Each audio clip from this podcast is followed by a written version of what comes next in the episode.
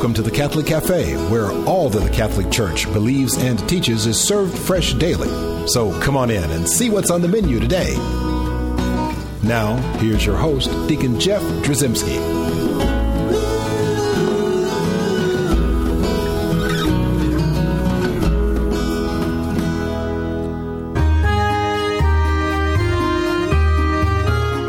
Greetings and welcome to the Catholic Cafe. I'm Deacon Jeff sitting in the luxurious French corner booth at the Catholic Cafe. Yeah, about midway through our trip now, I think, Deacon Jeff. This is fantastic. We're having a great trip. We've met some fantastic people.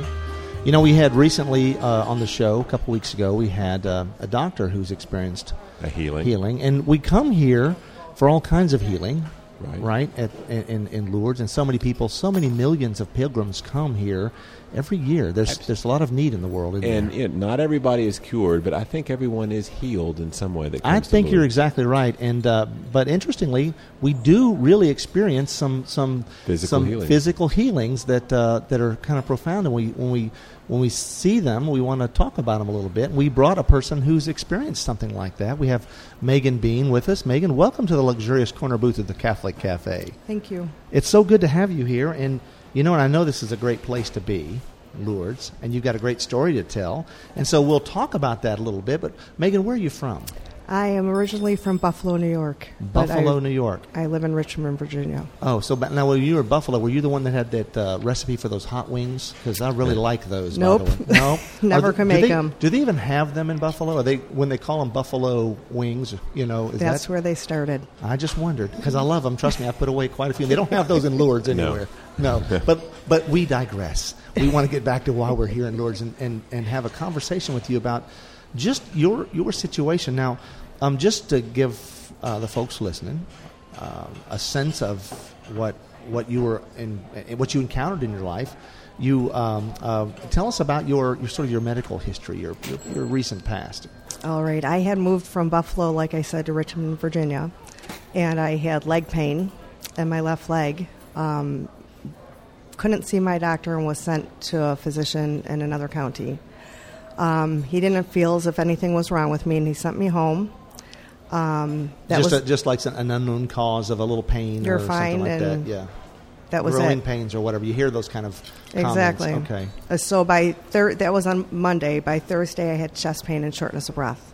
Okay. So I had called the office, and they wouldn't see me until the following day, Friday, at five fifteen in the afternoon.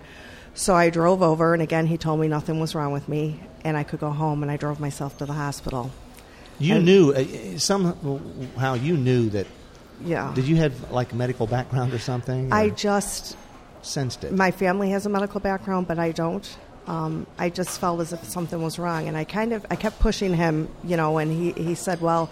If he would have come in earlier, we could have done a Doppler and all that stuff. all that stuff. I got, and then it got to the point where I said, "Well, I would like one done," and off I went to the hospital, and um, I had a massive clot in the bend of my left leg, oh. um, and I had thrown multiple clots to my lungs. oh my goodness. So I was admitted into the hospital, and I went fairly quickly. I went numb from the waist down, but I was in excruciating pain. My husband was asking for specialists. I couldn't stand. I, I felt paralyzed, but I was in excruciating pain. So after the tenth day, um, my neurologist came in, and he was Catholic. And um, I remember him telling me, I know what's the matter with you, but I still have to examine you. And then I woke up in the neuro ICU. Um, my older son was there with my husband, and I still didn't grasp why he was home.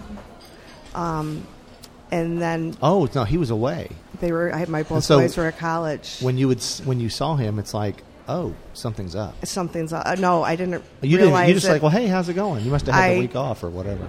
I, you know, I You were out of it, I guess. And then it was when my sister drove up from Buffalo and picked up my younger son at college, and they showed up.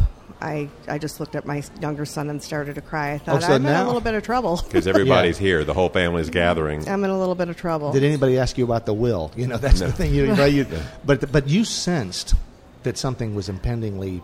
the doctor bad. had said, I, I, I guess with the size of the clot, I didn't have the, the huge calf with the bright red swelling. So I think the doctor was thinking more of maybe like a cellulitis type of thing. Right. And I told him, but I haven't. There's I don't have any area open on my leg to cause anything like that. So, um, so I was. What had happened was from the Coumadin and heparin, I bled out of my lower spine. Um, and I was transfused. But as my neurologist said, you have uh, qu- uh, millions or billions of nerve endings that go down that main route Right. and um, bleeding out of the lower spine with the pressure that was left at that area and being rotated on my right side. I had damage to my psoas muscle, and um, the coating for my nerve endings was gone. So every, my nerves were exposed. That was the reason for the Pain. the pain. It was Oh, the my pain was excruciating, Right. and the loss And you of couldn't walk, sensation. right? And and I, I was fully affected on my right side, limited on my left. But they also told me um, I was like that for five years. But to back up a little bit, I they I also went through rehab. So after they transfused me, I they put a Greenfield filter in and then shipped me upstairs where um, I had to learn how to shower again. And, and things were looking poor for you at that point. I mean, because now all these things are happening. Did at was it not until now that you start to realize just what how this is going to affect the rest of your life, or potentially affect your the longevity and all that of your life? Did you get a sense of that at this point now? I thought I was going to go upstairs to rehab for a few months and walk out the same person that came in. Was that true? No, no, I was. Um, I couldn't really work my legs very well. Um, I had to learn how to shower again. Were you in a wheelchair? Megan, I was in a wheelchair um, up in the hospital. And then I remember the one therapy session, they thought that I would just get up and, and walk, and I ended up falling onto the therapist. Um, so I was left um, coming out of the hospital, I was wheelchair, scooter, and walker bound. Um, even just occupational therapy, just trying to stretch out and put rings on a coat rack. I had to go through all that. Um, coming home, I couldn't even bathe or bathe myself. Um, and I always say I'm just so lucky my husband stood by me. I mean, it was a long five years. Thing Well, these are all terrible things. I mean, it just sounds like it's just piling on at this point. And I guess you might have had a sense at that point that something was, um, it just wasn't going to get better.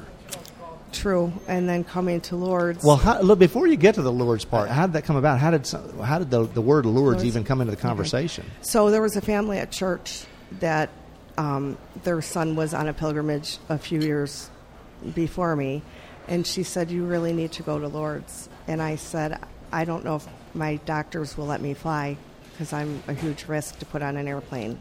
Well, who invited you first of all to go to Lourdes? Did you have a sponsor or a yes. friend? or- So this um, this woman at church, her daughter-in-law knew one of the names in the Order of Malta. Now, let me ask you this: Did you did you have a great faith life at that point? So when they said Lourdes, did you think that was like a a, a place where you go, you get in the bath, and everything happens, and it's great, or did you did you know about the Blessed Mother? I know about parents? yes, and Saint Bernadette and the Blessed Mother, but I thought there's no way I'm going to be able to get on an airplane and go there. At this point, your life has just been uh, obstacle after obstacle For on five top of- years. yeah, five years, and I could see where it might lead you to that that point of of I just I don't know if I'm going to be able to do this. You know, So people at church that had been to Lourdes were giving me hol- the holy water. They were giving me Lourdes water, and they'd say, "Here's a glass, drink it," and I drink it. And then my son, the one that's I have a son that's in seminary, he said to me, "Mom, why didn't you take that water and try and put it on a, part of your body that's affected?"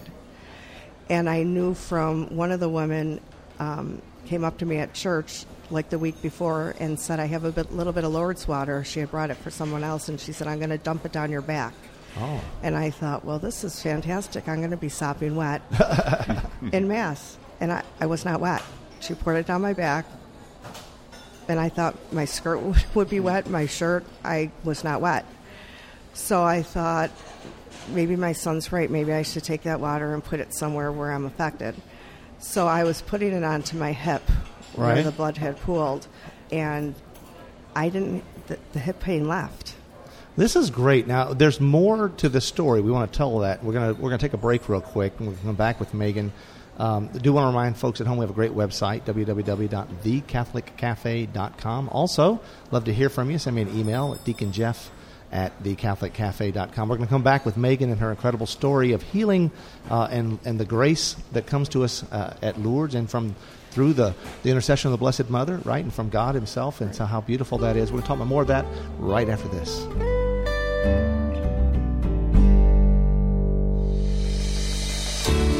I'm Bess Drzymski, and this is another great moment in church history.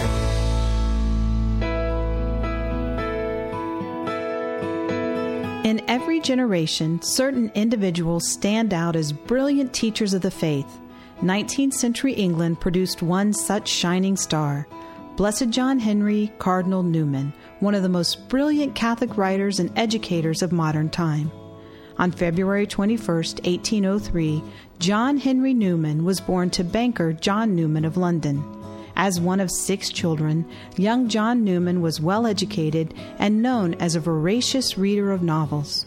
By age 15, Newman had a conversion experience, straying from his Anglican faith and becoming an evangelical Calvinist with strong anti Catholic leanings.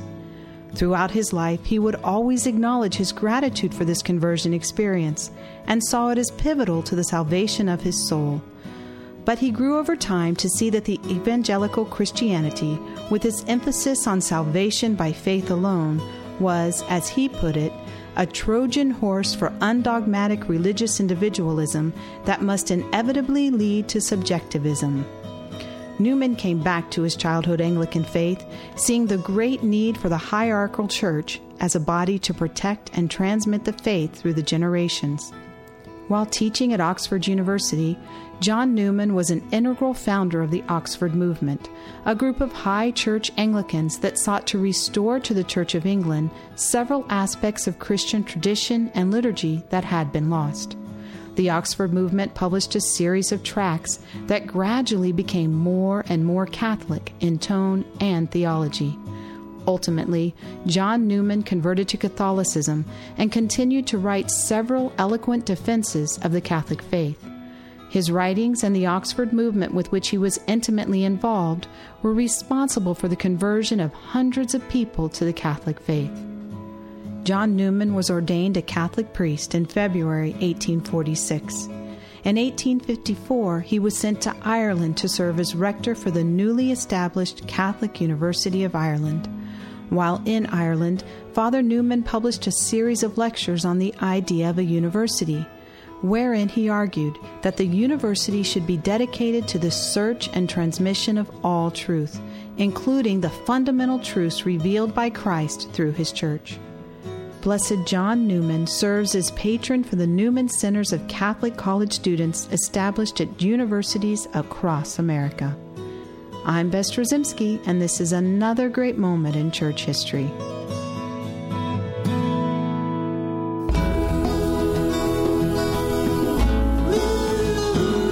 Welcome back to the Catholic Cafe. Here's Deacon Jeff. And indeed, we are back in the luxurious corner booth of the Catholic Cafe. Robert, we're talking to Megan Bean. Uh, and Megan, originally from Buffalo, Buffalo. gone to uh, had enough of the wings and and, Right. and went to Richmond, Virginia. Correct. Virginia. Yeah, and uh, and so and you know, in fact, isn't our radio show on in Richmond? That, that's right. We It's just ready uh, yeah, that you can hear the WRVA, yeah, you can right. still hear the Catholic Cafe. A little shout out to our Richmond uh, folks out there.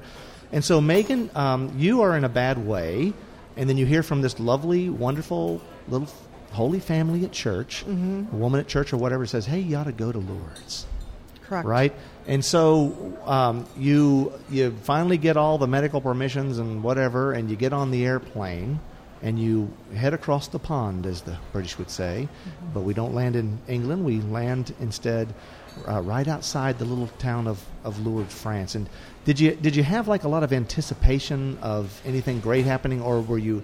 Uh, skeptical, or you were just like exhausted. What was your sensibility as you were like as you're on that plane? And because I imagine still there was pain, there's still discomfort, still an inability to to function as you would like to function, or as you'd think that nature would have you function that without pain and be able to walk and do the things that a woman would normally do. You know, right? To be able to Right. carry on your life. Um, how did you feel? I was just, um, I felt so blessed just to be able to go. Right. Uh, well, that's on the trip. hindsight, though. But on the way, On the way, I just, um, I was just just to be able to stand where the Blessed Mother appeared to Saint Bernadette, and Yeah. to it was just Well, were you walking at this point, or what was your medical condition? Were you in a wheelchair or on a I scooter? was or- I was um, pretty much at that point I was scooter and wheelchair bound, but they told me I couldn't bring my scooter to the pilgrimage because it wouldn't fit through the doorways in France, but I'd be in a cart.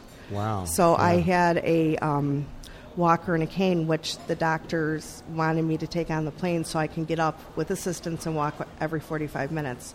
Well, they took it away from me, so now I'm on an eight-hour flight with Yeah. I had no I balance. imagine that would kind of worry you. I had no bit. balance. Yeah, but you, but you, but you came to Lourdes, you, and you and you stand in that grotto. And I got to tell folks, like the first time I did that, there's just a really special feeling to know that the Blessed Mother was there, that Saint Mm-hmm. Bernadette was there, and had spent that time together, and just profoundly. And then all the the, the miraculous, um, uh, sometimes cures, physical healings, and sometimes just a spiritual enrichment that takes place in a place like that. I bet that was an amazing feeling. One of the doctors during the interviews asked me if I'd be disappointed if I was not physically healed. Right.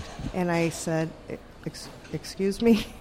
And he asked me again, and I said to him, The year before I was sick, I had lost my older brother and my twin nephews. They were 15 in a plane Oh, crash. Yeah. And I said to the doctor, Thank you. I said, There's more miracles than the miracle of being physically healed. There are spiritual miracles as well. now, when you were there in Lourdes, though, tell us what happened at the baths. Did something Okay. happen at the bath? Yes. So, And tell them um, what the baths are, because our listeners may not know. okay, the baths are where the where Saint Bernadette had dung at the, the grotto.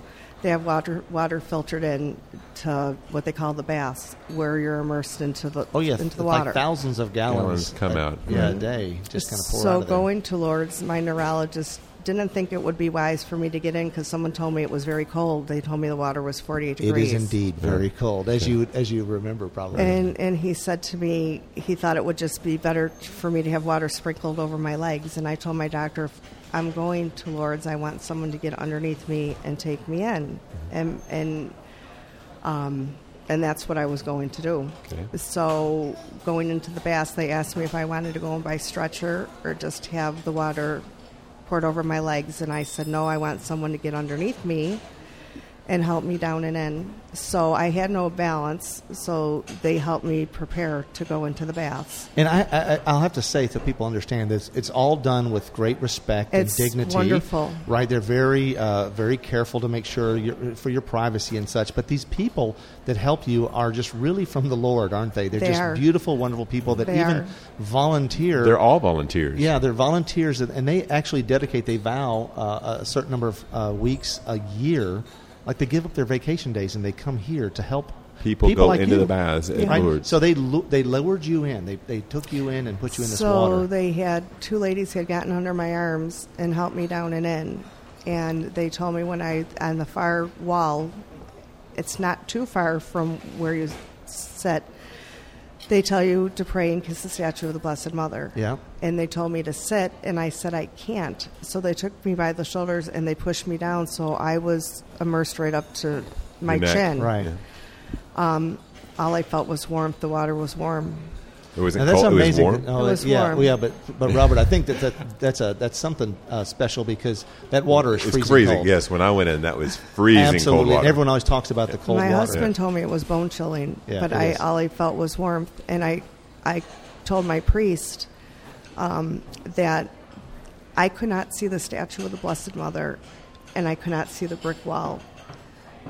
I wasn't by myself while I was in that bath. That is just amazing. That's so what? beautiful. Well, what happened later after you get out of the I bath? regained full function. Right out of the bath. Mm-hmm. So you walked out of the bath. I well they they had put me back into my you know took me out into the chair, and I was so emotional and it was it was snowing out that day and um, they were trying to cover me with the blankets and I kept saying no just I can feel I can feel I everything's back. And you hadn't been able to feel before. So, did you stand up and walk? They um, no. My team leader said you're going back in again, and I said to I said to my husband, I said my right foot feels funny, but I don't know if that's normal or not because I hadn't had a normal sensation in, five, years. Right. So um, they, they, like, you're going to sit and we're going to continue to do this. So I went in, it, that was a normal feeling in my foot.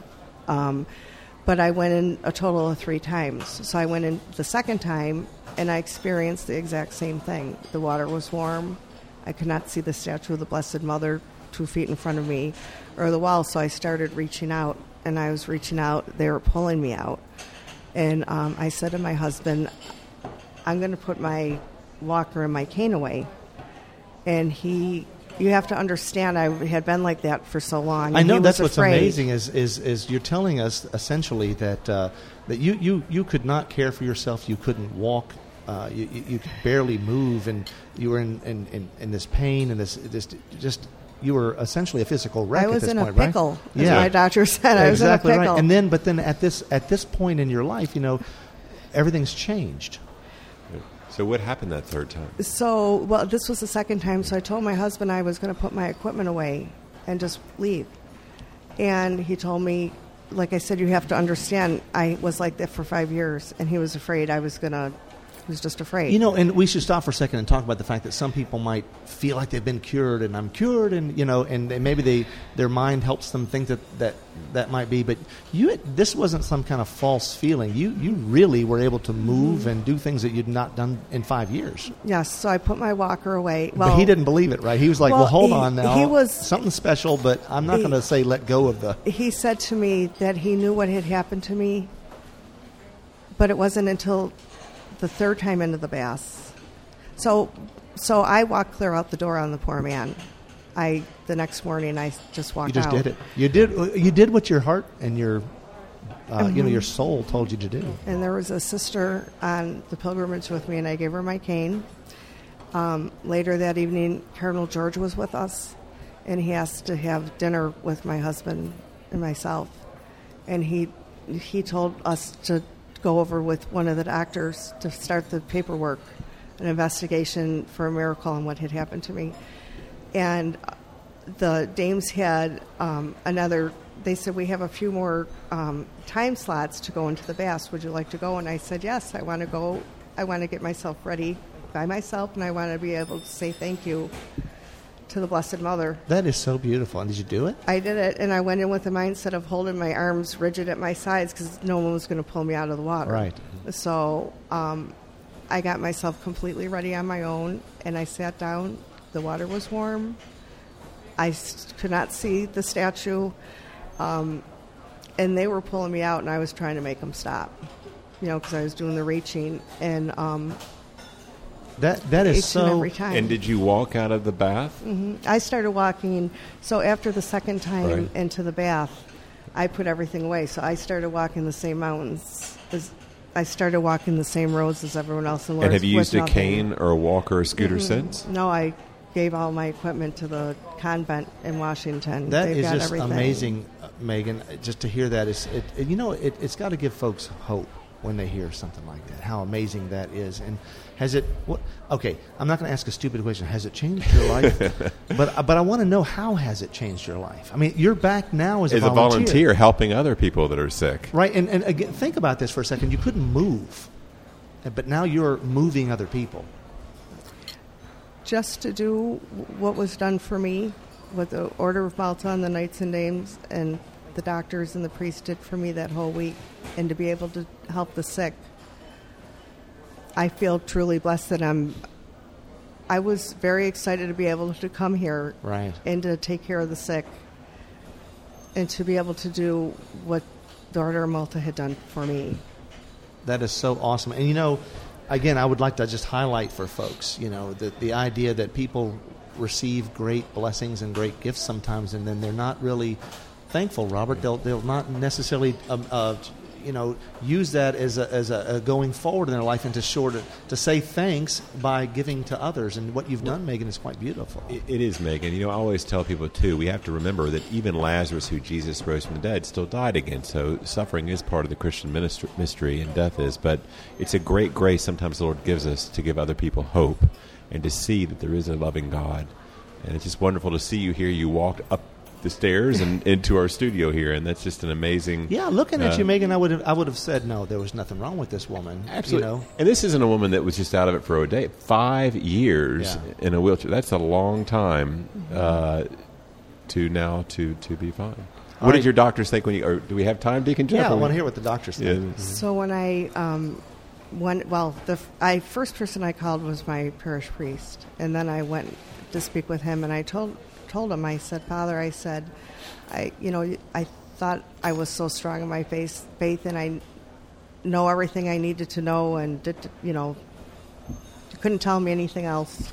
But I said, when you go to Lourdes, I don't care who you are or how strong you think you are in your faith, you you come back a different person. The same person that went, the, came back. You, there's no way you can come back and not be changed. Some there's something special about Lourdes to be standing where Saint Bernadette stood and to be where the Blessed Mother appeared to her. Well, you know, I know this was not an easy thing for, for you to do to come and talk to us, and you know, this is radio, so people can't see that you're near tears, and but it's an emotional thing, and but I think it's great. We really appreciate you coming, Megan, and telling us about but your particular uh, experience, and really, as Robert said, to just to repeat that that people like you, stories like you, it, it, you know, it's real, and it, it does give people hope. So people listening, you know, this is a this is an opportunity, I think, Robert, isn't it, for folks to to realize that there is a loving God, a Master of the universe that you know chooses to do things in His way and His time, but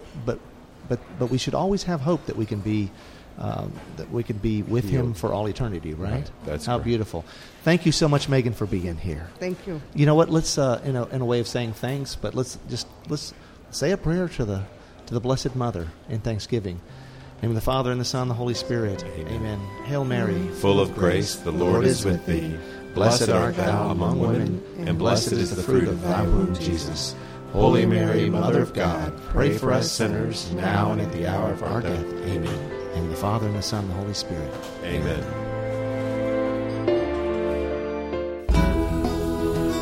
Thanks for listening to the Catholic Cafe.